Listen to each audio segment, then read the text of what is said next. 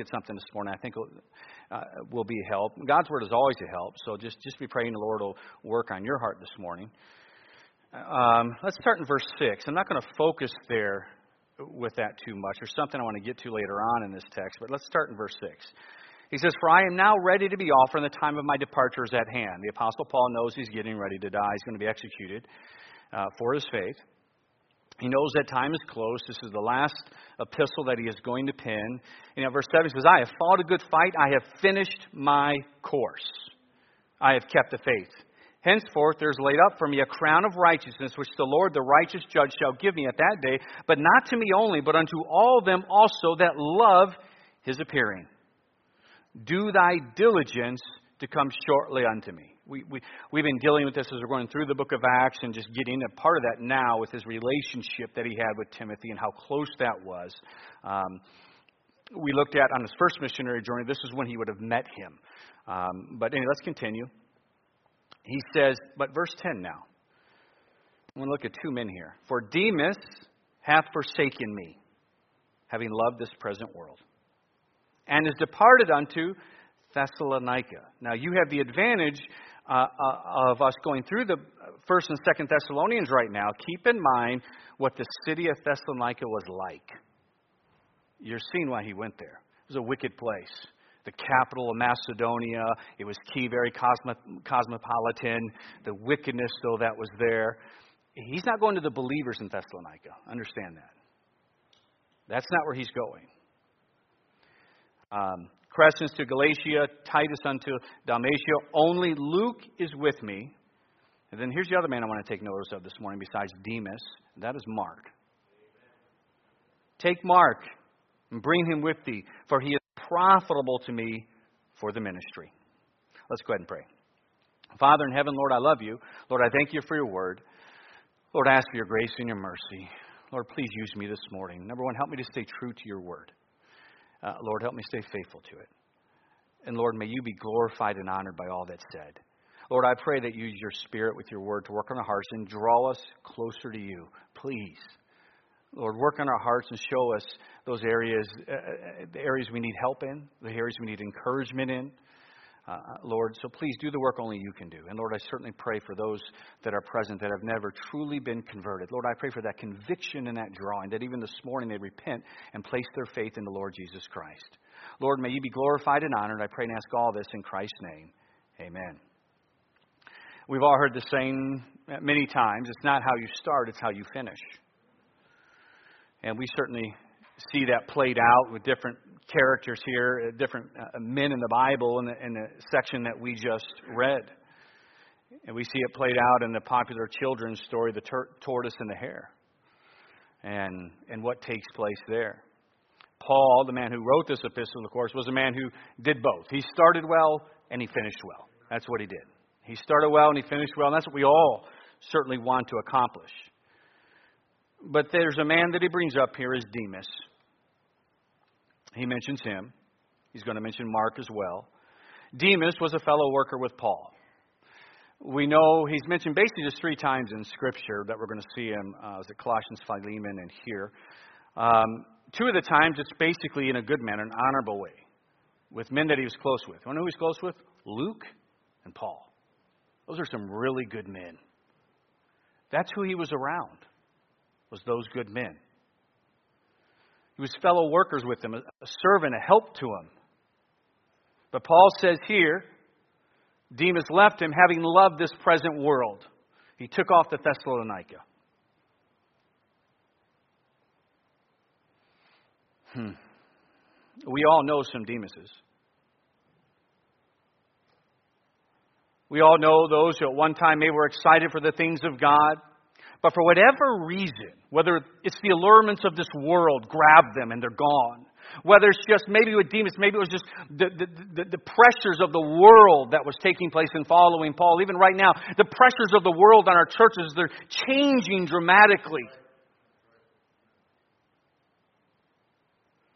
The hatred for our country against Christians is at a level that our nation has never seen before. And so we're seeing mass compromise take place because of our natural desire to want to be accepted where we live. But as we're learning, the Bible principles that us as Americans have always struggled with. We are to be pilgrims and stranger, strangers in this world. Demas can teach us certain things. This is still by way of introduction. I'll get into the message here in a minute. Demas is one who certainly warns us of the great danger of substituting relationship with believers for a growing relationship with Christ. No, don't be wrong. You need to be around the people that genuinely want to serve God. Really, that's what you need. You need those friendships. You need that acquaintance. That's a good thing. But that's not enough. Don't substitute that for your own walk with God. Something was wrong with Demas behind the scenes. Hanging out with those spiritually minded, being around those, having that company, that's wise. But it is no substitute for your own walk with God. And a walk that is genuine, not just checking your box. Not just saying that you did it, so you, not just saying that you did it. To be able to come up at testimony time and say, you know, I've done this, I've done this. Listen, have the right motive.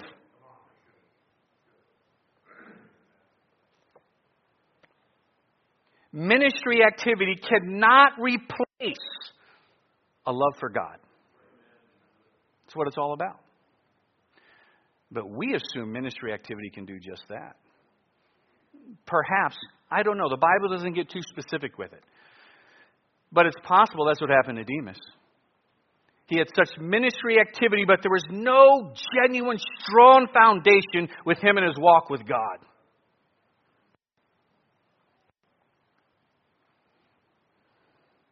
Maybe it was the hardships again he saw in Paul's life and that affecting his own life being difficult as well. I mean, let's face it. I've talked about it many times when I preach on Paul.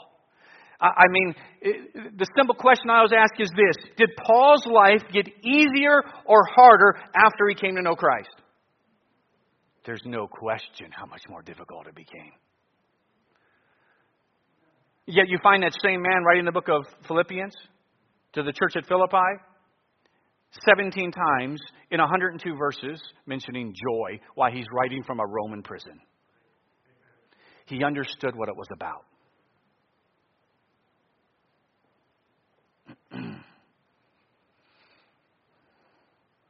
Maybe it wasn't the difficulties. Maybe all of a sudden he got focused on the wrong things. Maybe the devil got in and got a hold of his mind and got his mind off where it should have been, got focused on something else. I, I don't know. I know it could have been several things we see in Scripture, maybe like the maybe like the prodigal son. All of a sudden, the stories of the world are previous memories of the melons and what he had before in Egypt. Maybe those things began to grab him.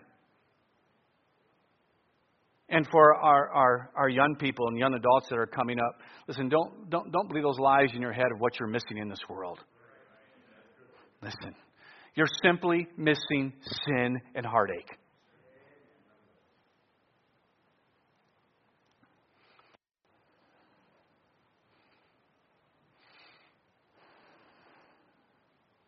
Whatever it was, we know this. The man forsook the Apostle Paul, having loved this present world, and took off to Thessalonica.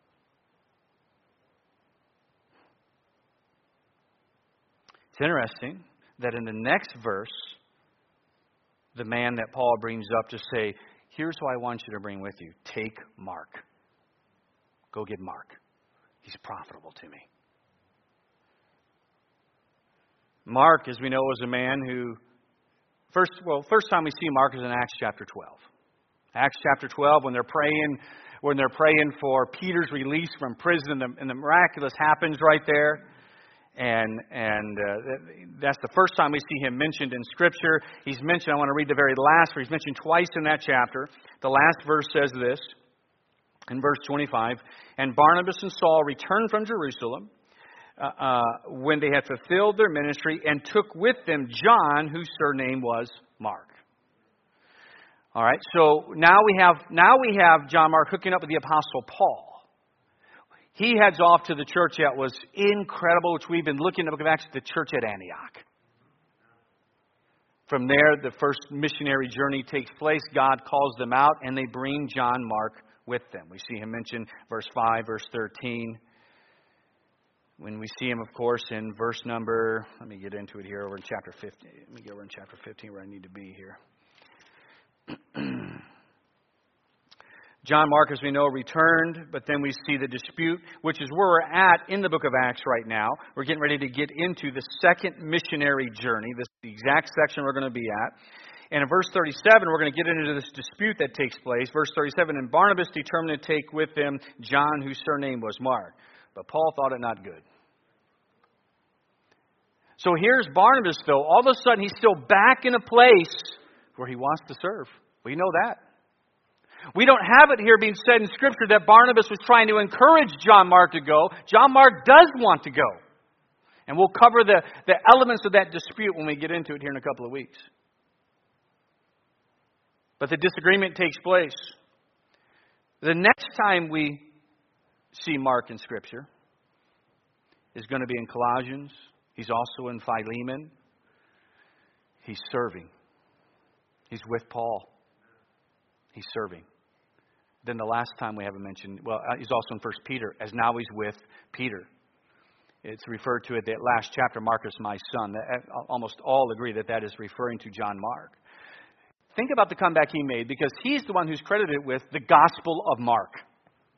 He starts off as a young man on that first missionary journey, and we talked about it when we went through it, when John Mark quit and went back.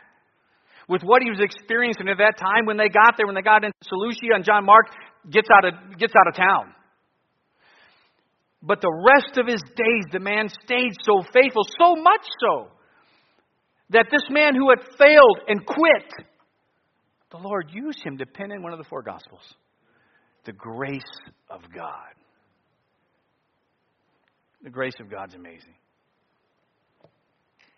Mark did not start strong, but he did finish strong. That's certainly what we all want to do. Mark got right back in the game after failure.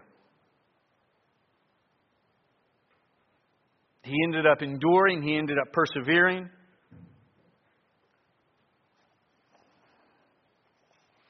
Again, we see a lot of people who set off to serve Christ but don't last. There's many different whys. Some simply because the Bible teaches us they're not saved. that's a huge one. Some just simply aren't saved all of a sudden, especially in the day we live in with the, with the, the, the, uh, the difficulty in standing for Christ more and more in the day we live in, that's going to weed out a lot of those who are simply uh, false confessor of Christ.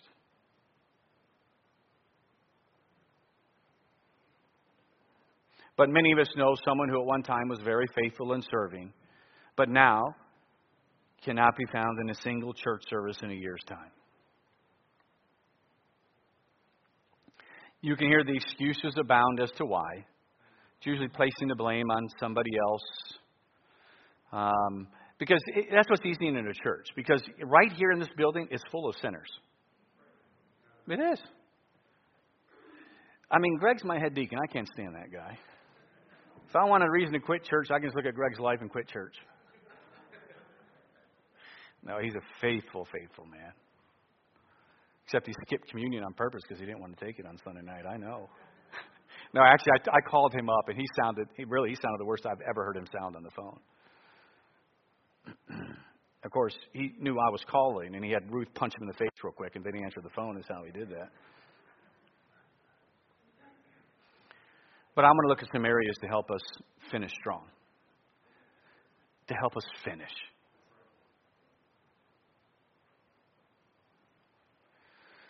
I want to cover, there, this certainly isn't exhaustive, but I want to cover some, what I consider to be definitely primary areas that can help you finish strong.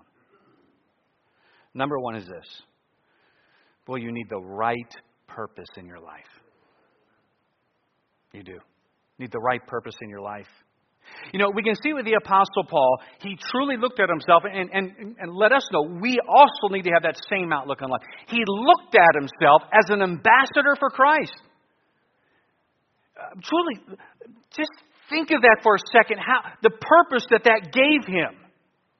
I mean, this was a man we talked about often who all he wanted to do was magnify Christ. Remember when he's in prison, in prison in Philippians chapter 1 and he, and he gives that, that, that purpose in Philippians chapter 1 when they were worried about him. He's in prison. He doesn't know if he's going to be executed. He wasn't executed, but he didn't know that when he wrote the epistle yet. He has other preachers talking bad about him. Other preachers are coming in simply because they wanted the glory, and, and, and they're talking bad about him. And so he writes this letter back to the church at Philippi. And he basically tells them, I'm all right. I'm good. And he makes this statement that is absolutely incredible. Often we focus on the simple verse, for to me to live is Christ and to die is gain, but the powerful one is before it. That's the key. He says this what then? Notwithstanding. He's talking about all that he's been going through. Notwithstanding every way, whether in pretense or in truth, Christ is preached, and I therein do rejoice, and will rejoice. For I know uh, that this shall turn to my salvation through your prayer and the supply of the Spirit of Jesus Christ. Now, this verse is 20. According to my earnest expectation and my hope. Here's what the guy lived for. That in nothing I shall be ashamed but that with all boldness, as always now, so now also, Christ shall be magnified in my body, whether it be by life or by death. It's about magnifying Christ. Even though he's in a prison right now, doesn't know what's going to happen, he could have moped and complained, God, I don't understand why I'm here. He's not out signing Bibles. He's in a prison. You want to know why he could still have joy sitting in that prison? Because he understood what it was actually all about my earnest expectation. What he wanted was this God to be glorified with his life. Even though his name was being run down. No, no, Paul, it's so refreshing. Paul was not about his name, it was about God's name. So I said, whether in pretense or in truth, he said, no, God will take care of that. He knew that. He just wanted Christ honored. That was it. I'm not you know, I said, I, I'm not getting involved in all that. I don't care about that. It's not about my name. He said, What I'm living for isn't my name right now. Because if he was, by the way, he'd be miserable in that prison. He'd be miserable. The guy had the right purpose. You know why a lot of people get burned out? They have the wrong purpose. They substitute activity for a relationship. I got news for you. The Christian life isn't about your activity, it's about God. From that should flow the relationship. Within Paul's purpose, even in contextually speaking, when he talked about being an ambassador for Christ, know what he said his motivation was? The love of Christ constraineth me. He loved God. That's why. That's why he wanted to serve. It was his purpose.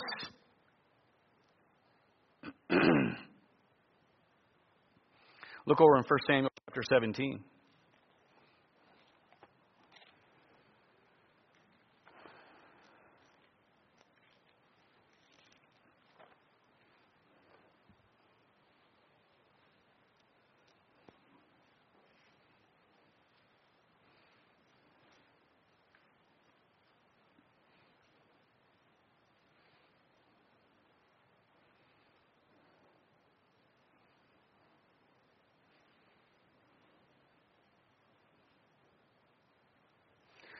Verse 23.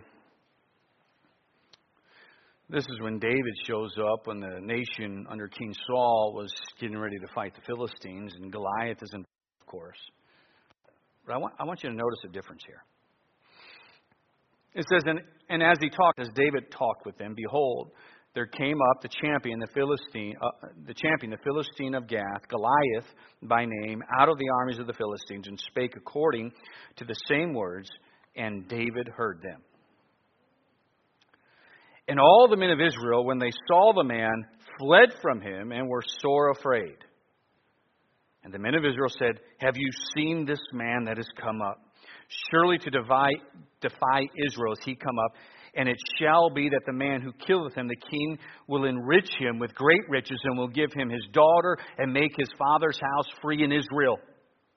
Now, this is the key to David. Many people like to jump down to verse 29 where he said, Is there not a cause? He's referencing the charge of his brother there. That's all he's doing. But you can see the great purpose of David right here. And David spake to the men that stood by him, saying, This is the strength of it. What should be done to this man that killed the Philistine? In other words, there's no question Goliath is dying. There's no question. He said, What should be done to the man that killeth? Not if it happens. And taketh away the reproach from Israel. For who is this uncircumcised Philistine that he should defy the armies of the living God? You know what David had that the others did not? The right purpose. David hears this and all that. David's there. Could you imagine David? And he's a teenager at the time, right? He's not even in the army. Goliath comes out, and, and David's like, Who is this guy? He, he, he thinks he's to mock God? And then he sees the army. Men are just afraid. He's like, Wait a second. What's going on? Do we serve the living God or not?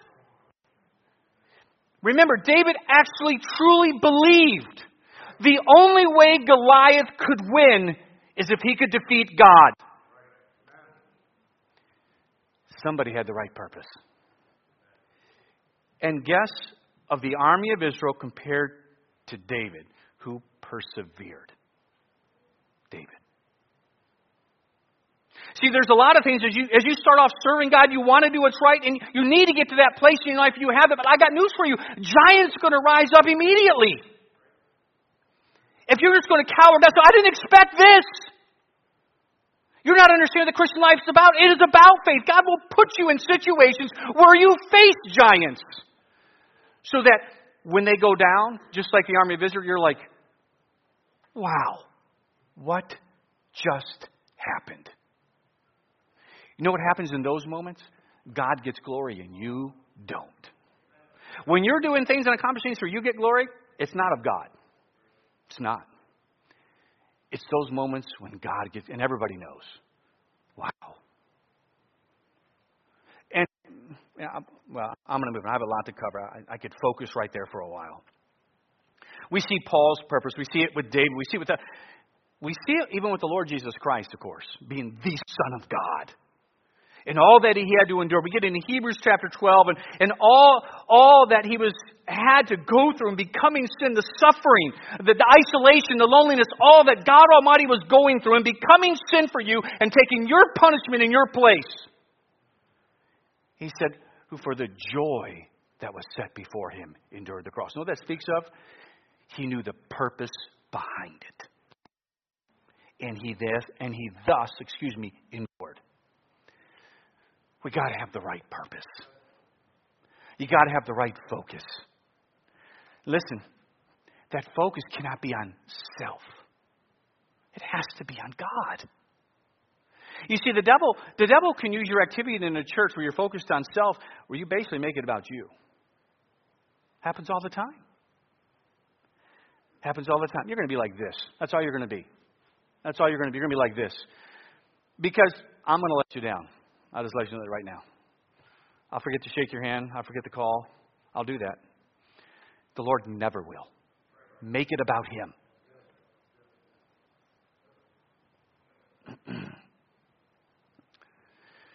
so, how do we get to the place of purpose? Look over in Psalm 42. Let's examine a man who had it that we know. I want to look at a key in his life.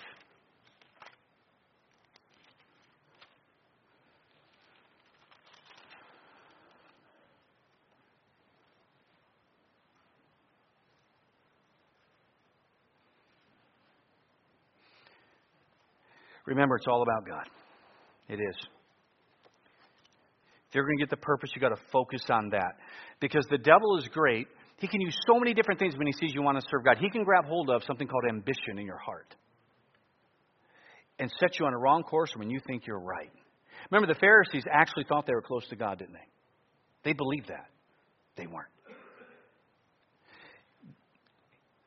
Let's look at this. As the heart, verse 1, as the heart panteth after the water brooks, so panteth my soul after thee, O God. My soul thirsteth for God, for the living God. When shall I come and appear before God? Boy, look at that heart there. You know, that's one of those verses, even as you're reading your devotions and going through it, that's one of the verses that just grabs you and you stop. And you see that. You see such a desire for God. It's in this, it's in this place that the right purpose begins to form in your life. When the desire, the heart, the soul is for God.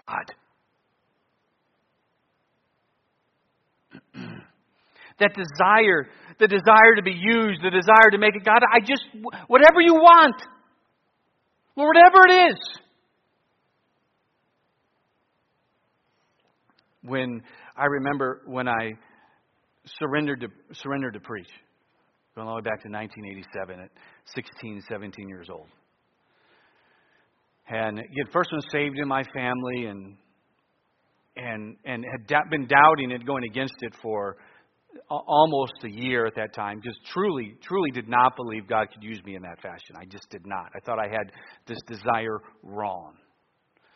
Um, and, you know, I've told the story the first time I preached, it was a disaster. I never wanted to do it again, ever.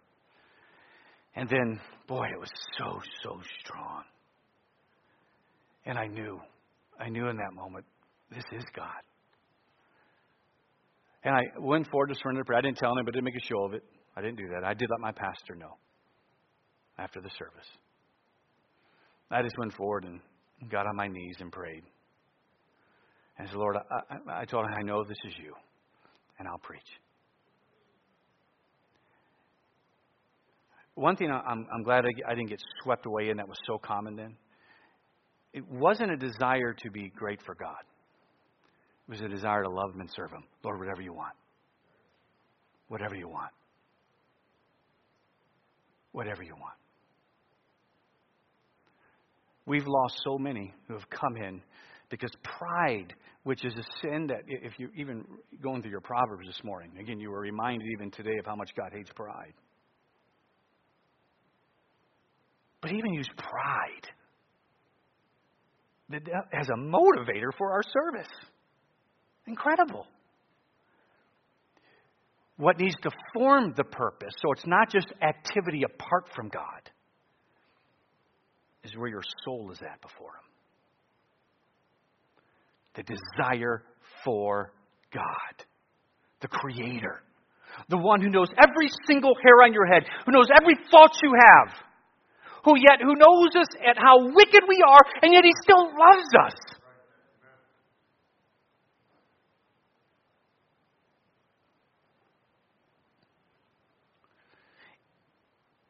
And I think another thing that helps with our purpose is this. Listen, you begin to form the purpose. Listen, it's a spiritual battle. It is. Don't, don't, don't shy away from it. Just be willing to do what's in place. God gives the strength for this. I'm going to cover that. He gives the strength for it. Go at it. it it's, it's, it's like we're so weak today. Oh, battle? I don't want to do that. No. We have a short time to live for the Lord. Get in the fight. the devil will come in and try and skew your, your purpose. There's an illustration kind of mine I've used before. Um, I don't know if I used, yeah, I think I've used it here too. I know I used it in Men of Faith before. But you can take three different men, let's say, and each of those men, uh, they're all working on a wall building a church house. All right? They're all laying their bricks. They're all laying their bricks. You got one, each of them are, you know, they're getting a brick, putting the cement down, getting a brick, putting it down. You got the second man, they're all doing that. And then, and then you decide to come and talk to him. You ask the first man, what are you doing? He says, well, I'm laying bricks. You go to the second man, you ask him, what are you doing? He says, I'm building a wall. Then you go to the third man and you ask him, what are you doing? I'm building a church. Which one lasts till the job is done? Which one has joy when he shows up for work? the one with the right perspective. See, the devil wants you to think you're just laying bricks. That's all you're doing. Look, there's nothing really getting done. Oh, you don't see what the Lord's doing.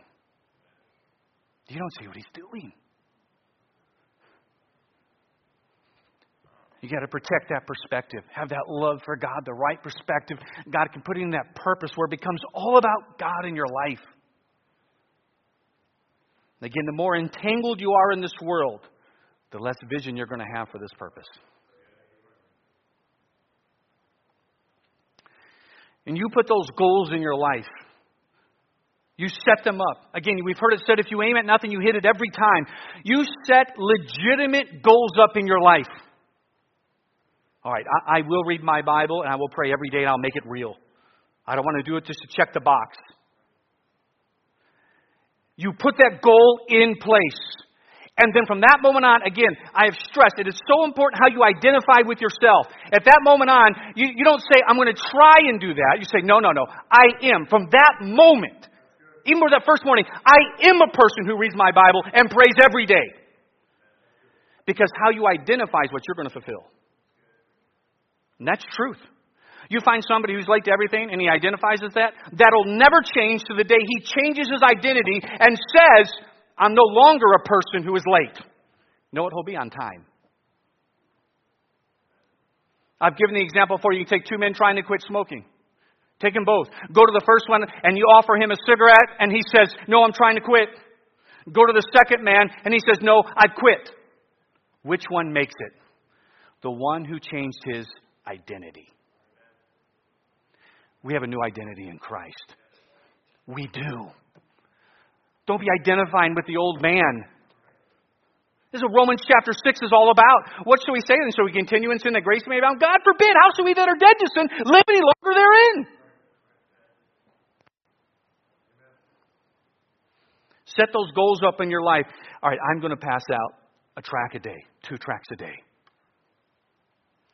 Terry Thrun, the missionary in New Guinea, pastored in, in West Point, Mississippi. Now he got saved?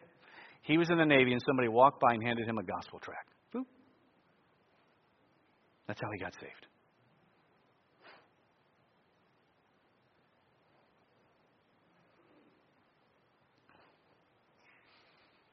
I read this once. I can't remember where. I should have wrote down my source. Think of how you would like your biography to be read, and then write it by living it.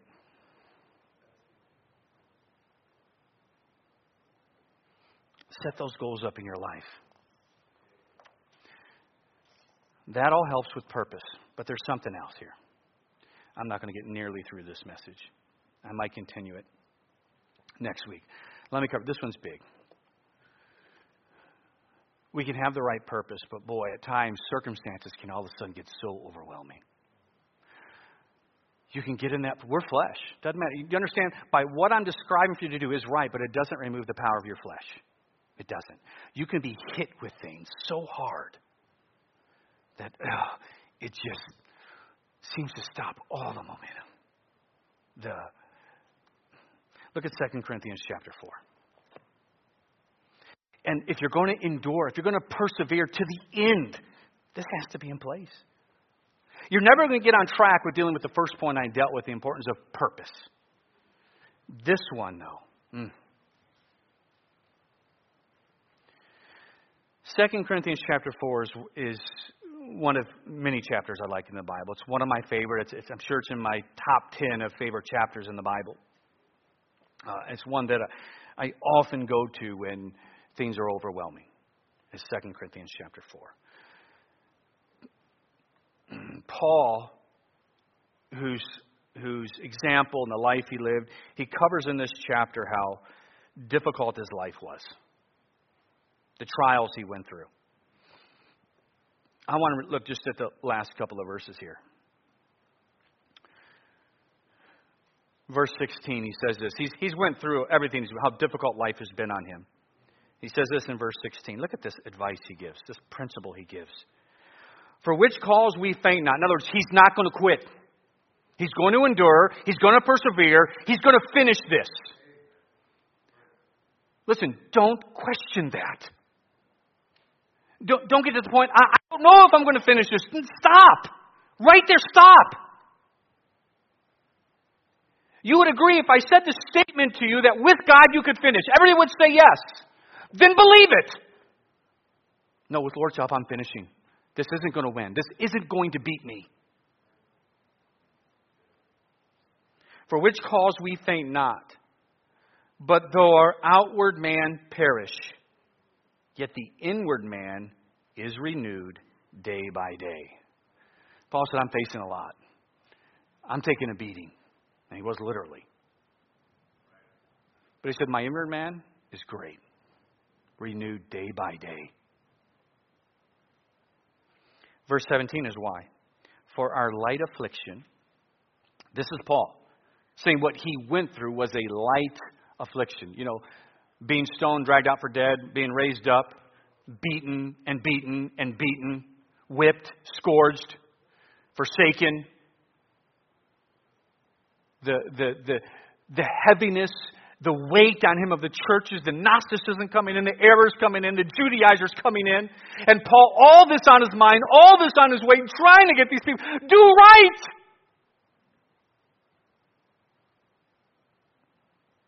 And he calls it a light affliction, which is but for a moment. Look at this. Worketh for us a far more exceeding and eternal weight of glory, while we look not at the things which are seen, but at the things which are not seen. For the things which are seen are temporal, but the things which are not seen are eternal.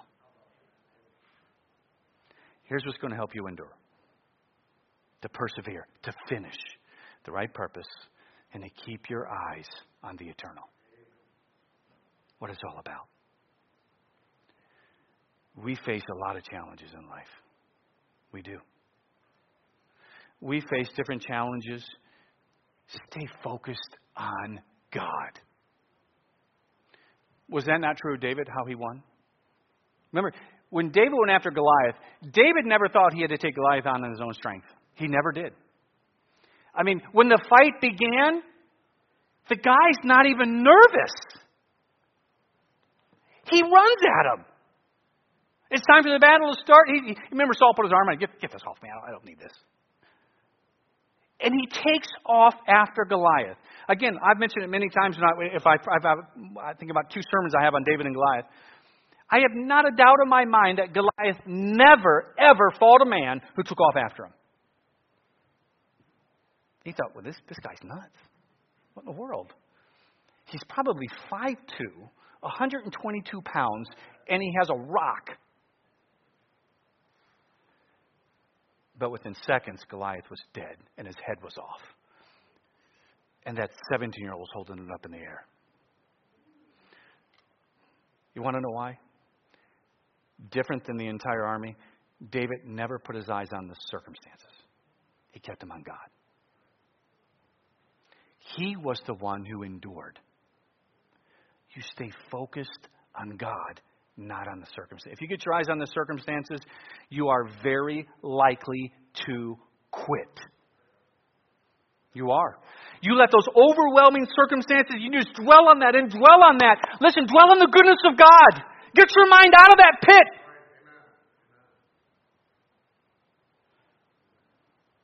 Listen, I've been there one of the worst times was when he's he must be preaching over in junior church was when your dad left left me in PNG. You can you can yell at him for that when you guys get home. He stayed one extra year after high school to help us. And then it's time for him to head off to Bible college. And Marianne's going with him. And I was doing all right. All right, till the drive after me and the girls and Levi. Levi was just tiny at the time. We pulled off by the side of the just just the one runway there on the island, and we watched it take off. And then, just like this enormous weight hit me. I'm driving. It's just a, it's just like a, not even a two minute drive, literally not even a two minute drive back to the guest house. I, I get back to the guest house, and I get out of the car, not saying a word, and not up or anything like that, just completely collapsed. Heather and Rachel had grabbed me it helped me up, and I just started weeping. And then I get, and things would get worse. I get back. I get down to the works. I was supposed to preach that morning. I did not. Uh, in Kavieng, where Terry Thrun was actually. Terry ended up preaching that morning. Went down to Namatanai that Monday. Now it's a Monday. Um, a day later, I find out some people come to my office from the work in Kudu Kudu. The man I've been pouring my heart into, training to be the pastor of that work, just disqualified himself. That wasn't it. It wasn't done yet. The heaviness continued. I had another major spiritual battle taking place within the church, found out later on that afternoon. Then I had to go to the West Coast. On the way over to the you might think this is not a big deal, but it was there. On the way over to the West Coast in this little remote island, I get a flat tire. I was done. Sat on the side of the road, and I was ready to quit. Just completely ready to quit. Marion wasn't there. I did not have that to go to for any strength whatsoever. Um, I just sat there and I was done. I'm like, I, I can't do this. I can't. I, I, I don't agree with this. And and and then I started to remember I'm having a bit of a pity party. And then, you know how the Lord reminded? It wasn't like convicting, like "Get up, you idiot." It wasn't. I mean, I'm sure He wanted to do that, but it was just thoughts of His goodness. Maybe.